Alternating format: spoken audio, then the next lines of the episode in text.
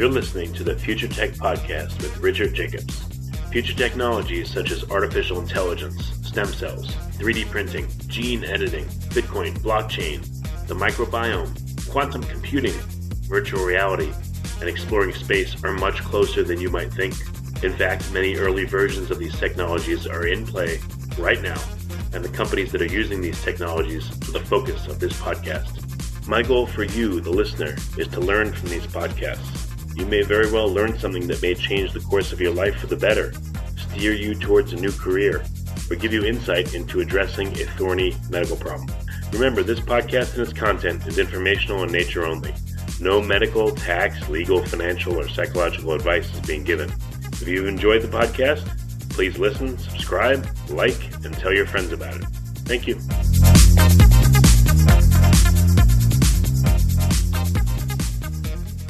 Hello, this is Richard Jacobs with the Future Tech and Future Tech Health podcasts, and I have Keith Baverstock.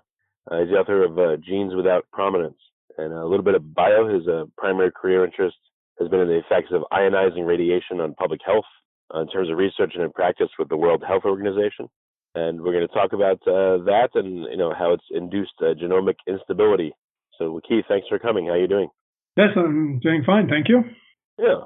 So tell me a little bit about your research. It's, I guess, like any area, there usually is like a driving personal interest that pushes people in a certain direction. So what made you look at ionizing radiation and everything? Well, I was working at the Medical Research Council's radiobiology unit. In fact, actually, I was just on the point of leaving. And some of my colleagues got a very strange result, which led to this term genomic instability. Perhaps I'll just tell you briefly what they did. They took some mouse bone marrow cells, they took them freshly from the mouse, and then they irradiated them with alpha particles at a relatively low dose. And then they took each irradiated cell, well, not all of them, but they took samples of the irradiated cells and grew them into a clone. So a single cell was put on a medium, and then it was allowed to grow until some 50 or so cells had accumulated. And then they looked at the karyotypes. They looked at the chromosomes. And what they would have expected is if the cell had escaped being irradiated, then all the karyotypes of all the 50-odd cells would be the same. But if one cell had been irradiated, then there could be damage to that cell, and that damage would be propagated right through the whole offspring line from that cell. So every cell would be the same, would have maybe some chromosomal anomaly. But what they found was that there were many different kinds of chromosomal anomalies in that so-called non-clonal development of damage. And that meant that after the division, after the irradiation, then cells continued to change. So they may have changed immediately, or they may have remained normal for some cell divisions and then started to produce abnormalities. And of course, that's not expected. Quick question here. Were all the cells changing in the same way? Or was there a divergence in how each cell changed? They were producing sometimes very different chromosomal anomalies. It was very complicated because you don't know the order in which those cells have divided. But if you don't see any damage at all, then you can assume that those are the early cell divisions. And then the later cell divisions are the ones where you see the chromosomal damage. But the key point here is that the cells were dividing and producing new damage, de novo damage, after the irradiation was complete. They only had the one irradiation. So this was, quite unusual. And that set me thinking about, because it just cannot be fitted into the normal Mendelian, Darwinian type molecular genetic framework. And so actually I was leaving to go and work with the WHO and I wasn't going to be doing any research for what turned out to be 13 years. But I was thinking about that, and then when I resumed my research, I started to really think hard about how that could be happening. But even before I left WHO, I decided that really, I didn't put it this way, but this is not really genomic instability, because we were looking at an aspect of the phenotype. So the cell was doing something to the genome. It was changing the chromosomal nature of the genome. And it was not so much that the radiation had changed it, but the radiation had triggered the cell into changing it. So couldn't you characterize it as the cell's method of adaptation to the stress, to the initial damage? Yeah. Yeah. Couldn't you say that this is the cell's reaction, its adaptation to the stress, and it's repairing itself or trying to figure out a way to repair itself? Well, you could say that it maybe was trying to repair itself, but I think we knew quite a lot about the way cells repaired damage to DNA, and but I mean, really at this stage it doesn't really matter what you think that the cell is doing, but what you have to recognize is that those changes that occurred after the irradiation, they were not due to the DNA. And there had been another experiment in 1976, which was really the same, illustrating the same effect. And I'll briefly describe that one as well. This was KG Lunning in Sweden, and he was looking to see whether plutonium, internalized plutonium, would cause any damage among workers in the atomic energy establishment. And so he injected mice with some plutonium, and he waited until that plutonium had got around and irradiated the germ cells. Then he mated those mice with normal females, no irradiation of them. And he measured the intrauterine death. So the fetuses died in the uterus to some extent, and that occurs naturally, and it was increased in those that had an irradiated father. That's what he expected, and intrauterine death is a dominant lethal mutation. So that's why they were dying very early. So he took a survivor, he took male survivors, and without further irradiation, when they were sufficient age, he mated them. And he got a similarly increased rate of intrauterine death. And so these living males had passed on to their offspring a dominant lethal mutation. Now, that again means that cannot have been in the DNA. So what I was really wondering is how it is that the cell could be handling this damage when, for example, it wasn't evident in those males. So what do you think is what's been going on? What are the cells doing to preserve these changes and to come up with all these other changes after the initial harm, the initial radiation? Yeah, well, I think we have to look at actually some work that was going on in the States at the time that Crick was formulating his sequence hypothesis and the so-called central dogma. So in 1958. In the States, the geneticist David Nanney was thinking about what was happening in cells. It's only sort of 5 years after the discovery of the structure of DNA. So he speculated that there were two systems operating in a cell. There was a genetic system, which was the DNA sequence, and there was an epigenetic system, which was kind of based upon that. And the need for that was, for example, that if you take a caterpillar and a butterfly, they have exactly the same DNA sequence, but a very, very different phenotype. So there had to be something beyond just the sequence in the DNA. And that was called epigenetics at that time. still called epigenetics, but it's got a different meaning now because it generally means chromatin marking or chromatin structure. But before, it really just meant over and above genetics.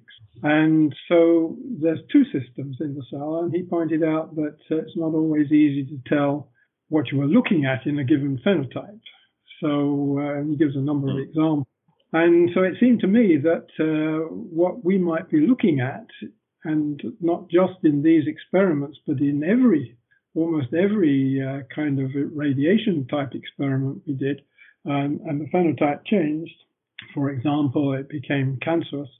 We were looking at an epigenetic effect, and in fact, what we would then were calling genomic instability.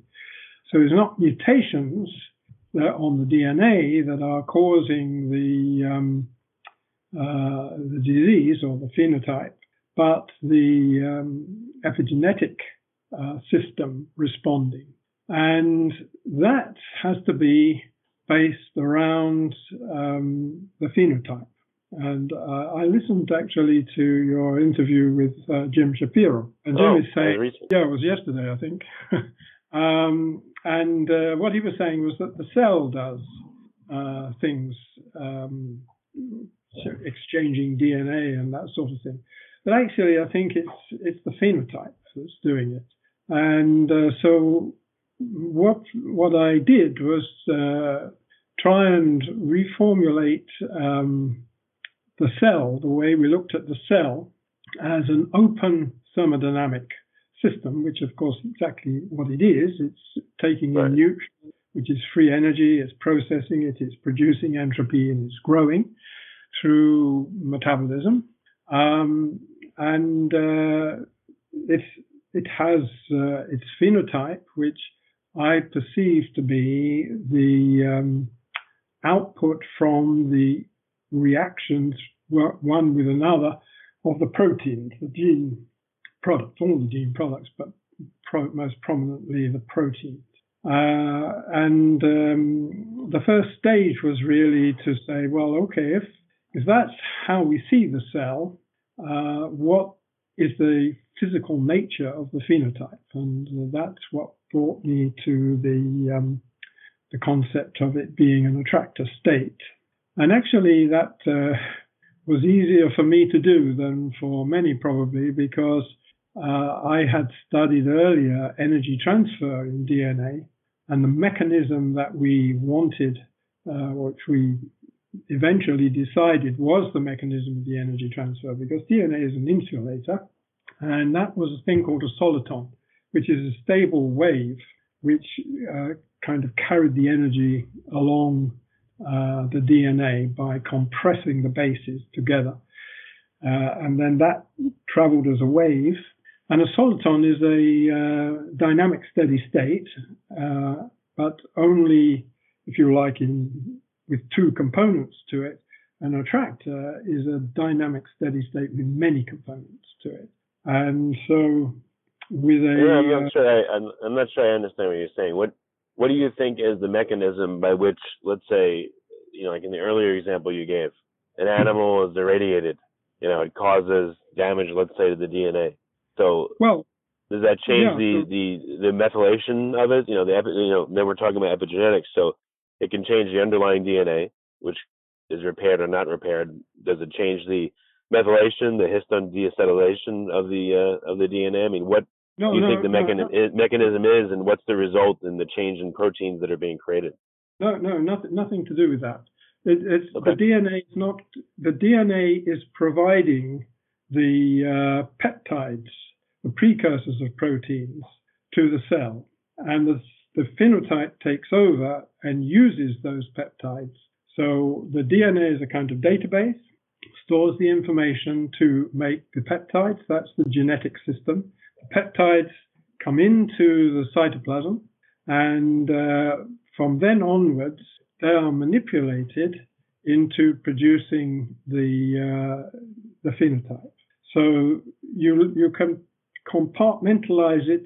You can imagine that the nucleus of the cell is a kind of organelle in the cell, and it provides the peptides to the demand of the phenotype in much the same way as Jim was talking about the cell doing that. And I would be more specific and say that it's the phenotype that does that. This is phenotype that we. What is the phenotype? I thought that was the expression of the genes themselves, the characteristics of the creature. Right. Yeah, but the phenotype has to be supported by something, and it's supported by interacting gene products.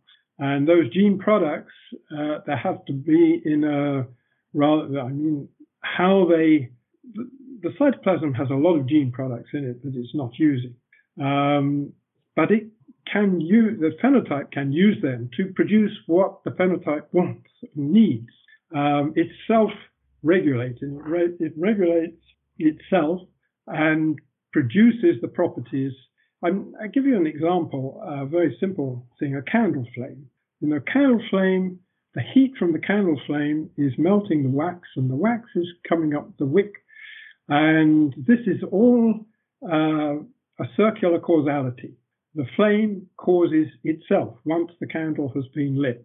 And this is the same sort of thing. And it's the same sort of thing I'm talking to you now, because we had an agreement that I would call you at 10 o'clock my time. And so I am being self-regulated in that. So all I'm saying is that the phenotype is an object like this. I know it's very different from the genetically regulated conventional model. Yes, it is different, but the... Are you saying that the phenotype has a consciousness itself? I mean, where, you know, I guess people would ask, where is this phenotype? What is it made of? Where does the consciousness of it reside? You know, how does it have an intent? It resides in the cytoplasm. It's actually a very specific reacting mixture of gene products. Okay. So the aggregate cytoplasm of all the cells in the body is the phenotype? So we're looking one cell, and we're talking about the cellular phenotype. We're not talking about the phenotype of the whole organ, of a multicellular organism. That's some kind of sum of the cellular phenotypes. We're talking about the cellular phenotype of an individual cell. Okay. So the DNA is there. What I think causes the cell to do this switching, if you like, of its phenotype, because that's what's going on. What is causing that is the stress that the radiation has caused to the cell by making the cell repair that DNA. Now, if it gets all the gene products that it needs to repair the DNA successfully before cell division, then everything is okay. But if some gene products are missing, they're exhausted. They've been completely used up, for example, then this very specific mix of proteins collapses. The attractor, which is a quasi-stable state, that collapses. And in fact, in a system as complex as a cell, it goes to a variant phenotype or a variant attractor. So you get a change in phenotype of the cell, and that may be a change towards cancer, for example. There's the damage to the DNA, the specific damage to the DNA is not relevant here. There may have been damage. Why wouldn't it be relevant? So you don't think that it informs how to fix it and what other changes may cascade from that? No. The DNA, if you make mutations in the DNA, for the most part, it doesn't matter. There are some circumstances in which it does matter. And if those are if you affect the amino acids that are at the binding site of a DNA, so of a protein, for example, so it cannot bind.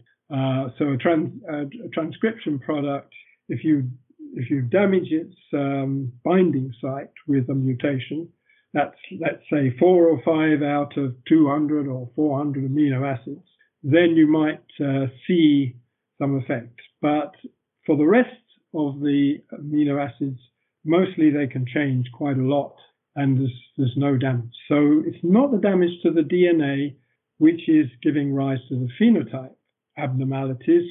It's to do with what the phenotype is doing with the products, that the gene products that come from that DNA.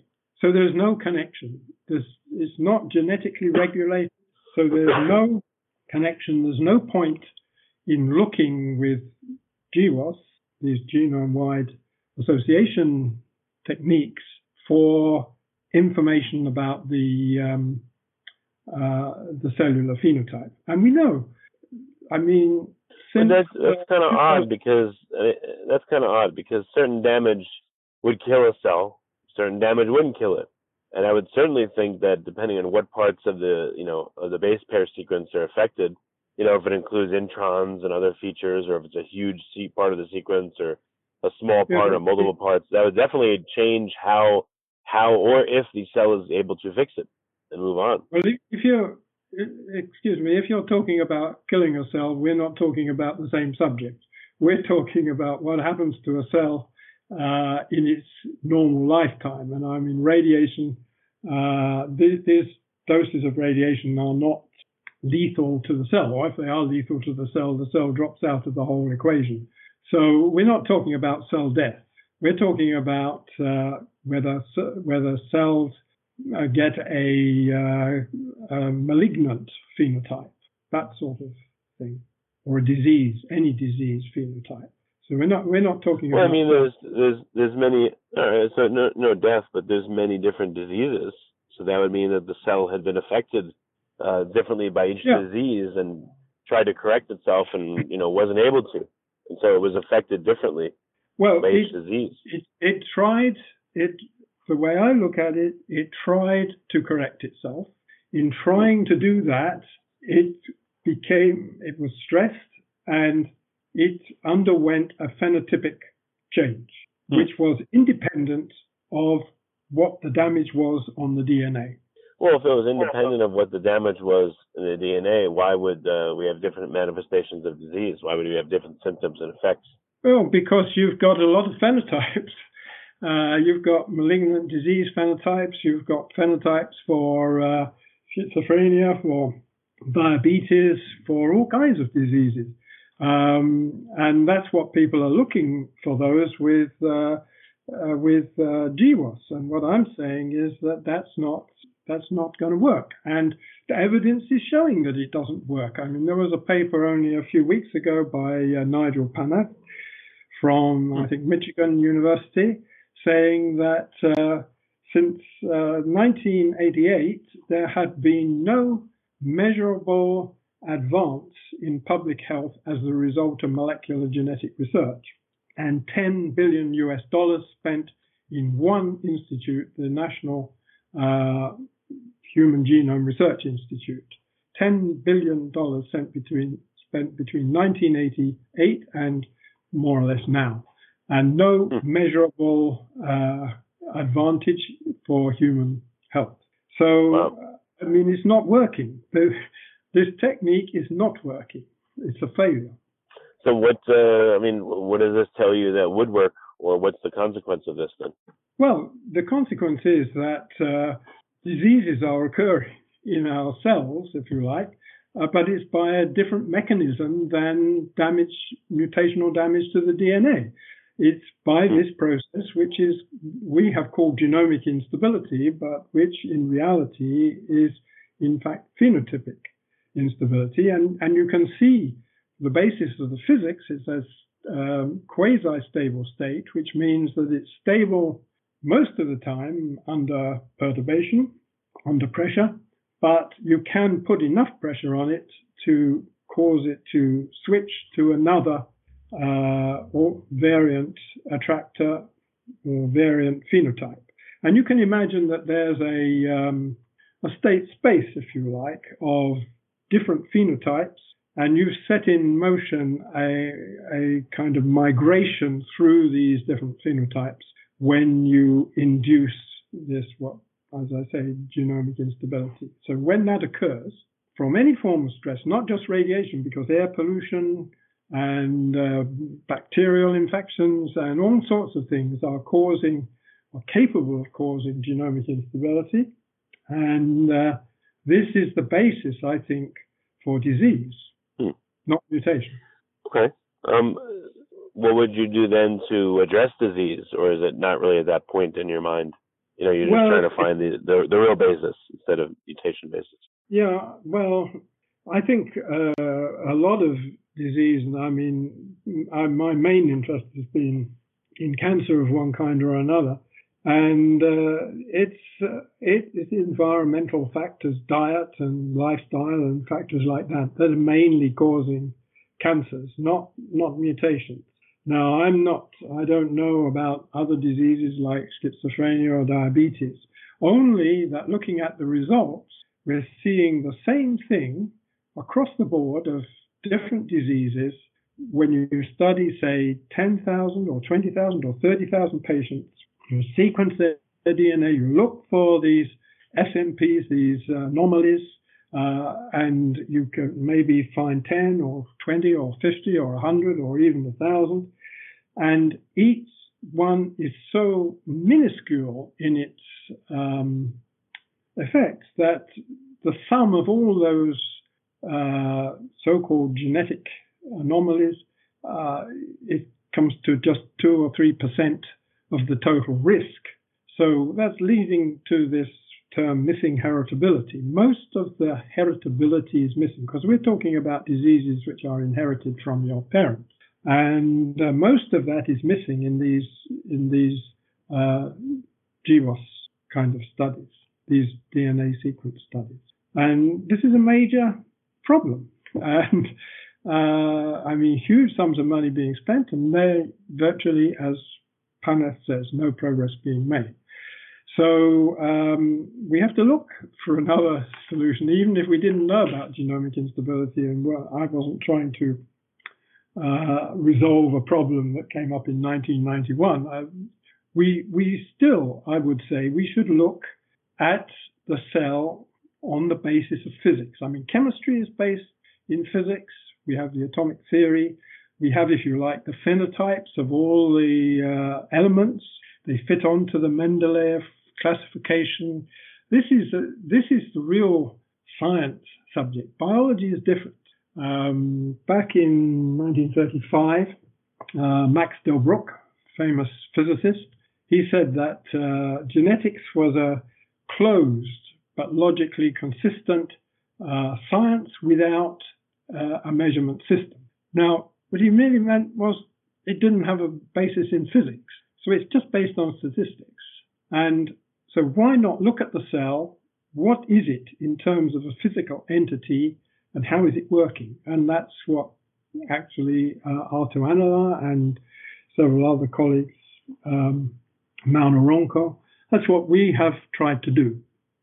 And the view that we get is that the DNA is not as important as most people think it is.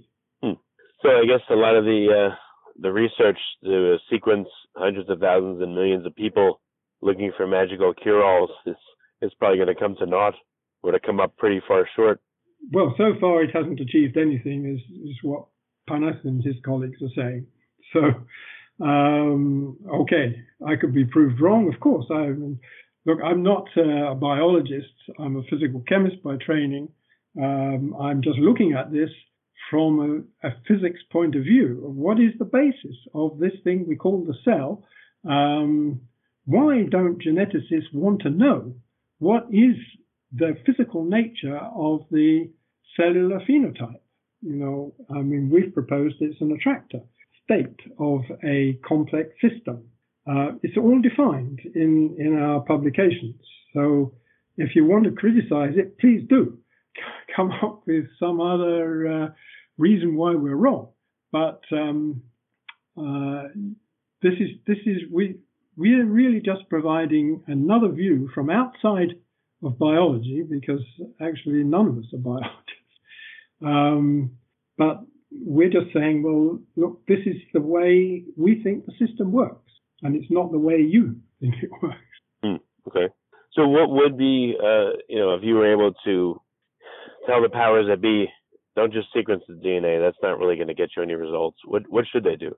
What should they look at to see, to help combat disease, for instance? Well, I think we should know a lot more. I mean, we do know some things which, I mean, smoking causes lung cancer and several other cancers. We should be looking at what are those environmental causes, and other diseases. I mean, we know the very strong connection between diabetes and overweight, and well, many diseases in overweight. So, I mean, these are, I think, the areas we shouldn't think that we can get a quick fix from knowing what the gene is that's supposed to be doing this. We have to do the hard work of finding out what are the causes where there is stress, and it can be stress in many kinds of ways. I think we need to explore that, just how can you stress the system, or what does stress the system, and where do these diseases arrive? Because I don't think we have any reason to think that they're coming from the gene. So where do you think the sentience and the direction and the purposiveness, you know, of any organism, including us, comes from? Is it in the aggregate cytoplasm of all our cells, or you know, where do you think it is? No, because what we know, and as Jim said, even bacteria are doing kind of purposeful things. But I took quite a lot of interest in experiments with slime molds. I didn't do the experiments, but I just looked in the literature. That's a very primitive organism, but it does appear to be able to take evasive action against something which is toxic, which is light. So actually, some experiments done in Japan show that these organisms will, you know, they have to get food, so you can challenge them to get their food in darkness or in light, and you see that they much prefer to choose the darkness and not the light. So that kind of experiment shows that even the most primitive organisms have this, we might call it consciousness or purposefulness. We're exploring this, and actually that's one of the things that I'm working with a couple of botanists here in Bonn, and they're talking about plant intelligence and root intelligence. So, you know, roots will do kind of amazing things to get themselves out of difficult situations where their growth downwards is blocked. So and actually, Darwin said that there was something in the tip of the root which was rather like a brain. So we do have that, and I think that is a product of protein chemistry. But the problem, if I may say, about chemists is that they prefer to do their experiments in dilute aqueous solutions, and the proteins may behave very differently in the cytoplasm, which has up to 30% of solute in it. So it's a very concentrated solution, if it is indeed a solution. And it's a totally different environment than a very dilute tris buffer in the test tube. So I don't think you can expect to see the kind of chemistry that might be occurring. I mean, we can take, I think what the solution lies in the way proteins can work. And you can extract three proteins from very primitive organism and put some ATP to give some energy. And those three proteins will cycle in a way that they go through a cycle which lasts for 24 hours, which is exactly the circadian rhythm. And you can do that in a test tube. That's an exception. But it's very puzzling how that very simple system works. So I think that there is a potential for finding out this. I mean, consciousness, it has to be there, because, I mean, if you're unconscious, you're just waiting to be, if you're, I mean, an organism. Yeah, you're conscious, yeah. So organisms, even the most primitive, if they were to have evolved into higher organisms, they must have had some form of consciousness, awareness of their surroundings, and the ability to make decisions in order to avoid being eaten, shall we say. And in fact, it's all spelled out in a book by Dennis, I can't think of his name now, but it's called A Computer in Every Cell. And he goes through the whole history of biologists, once they got a microscope, looking at very small organisms, very primitive organisms, and seeing some kind of purposeful behavior. Sorry, I can't remember his name. So yeah, I think that you know, looking at the cell as we do, I would say that the phenotype was, if you like, the closest thing to the brain in the cell. Okay. Well, very good. Well, we're you know, it seems to have gone extremely fast, but we're kind of at the end of our time. What's the best way to get more resources for listeners so they can understand more of what you know, your theories are and what your work involves? Yeah, I've got a website. I can send you that. Oh, go ahead. The website, you'll send it. Yes. Well, I'm trying to collect all the relevant publications onto one page. Today I was having difficulty in uploading that onto the internet, but as soon as I achieve that, which probably will be tomorrow, there will be a specific page on the website to look at those publications, and I put them in the order in which they were written, so you can follow through if you're interested in the kind of unfolding of how these ideas unfolded with time. Okay. Well, very good. Well, I appreciate you coming on the podcast, and thank you for your time. Okay. You're welcome.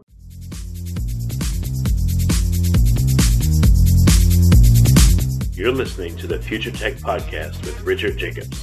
Future technologies such as artificial intelligence, stem cells, 3D printing, gene editing, Bitcoin, blockchain, the microbiome, quantum computing, virtual reality, and exploring space are much closer than you might think.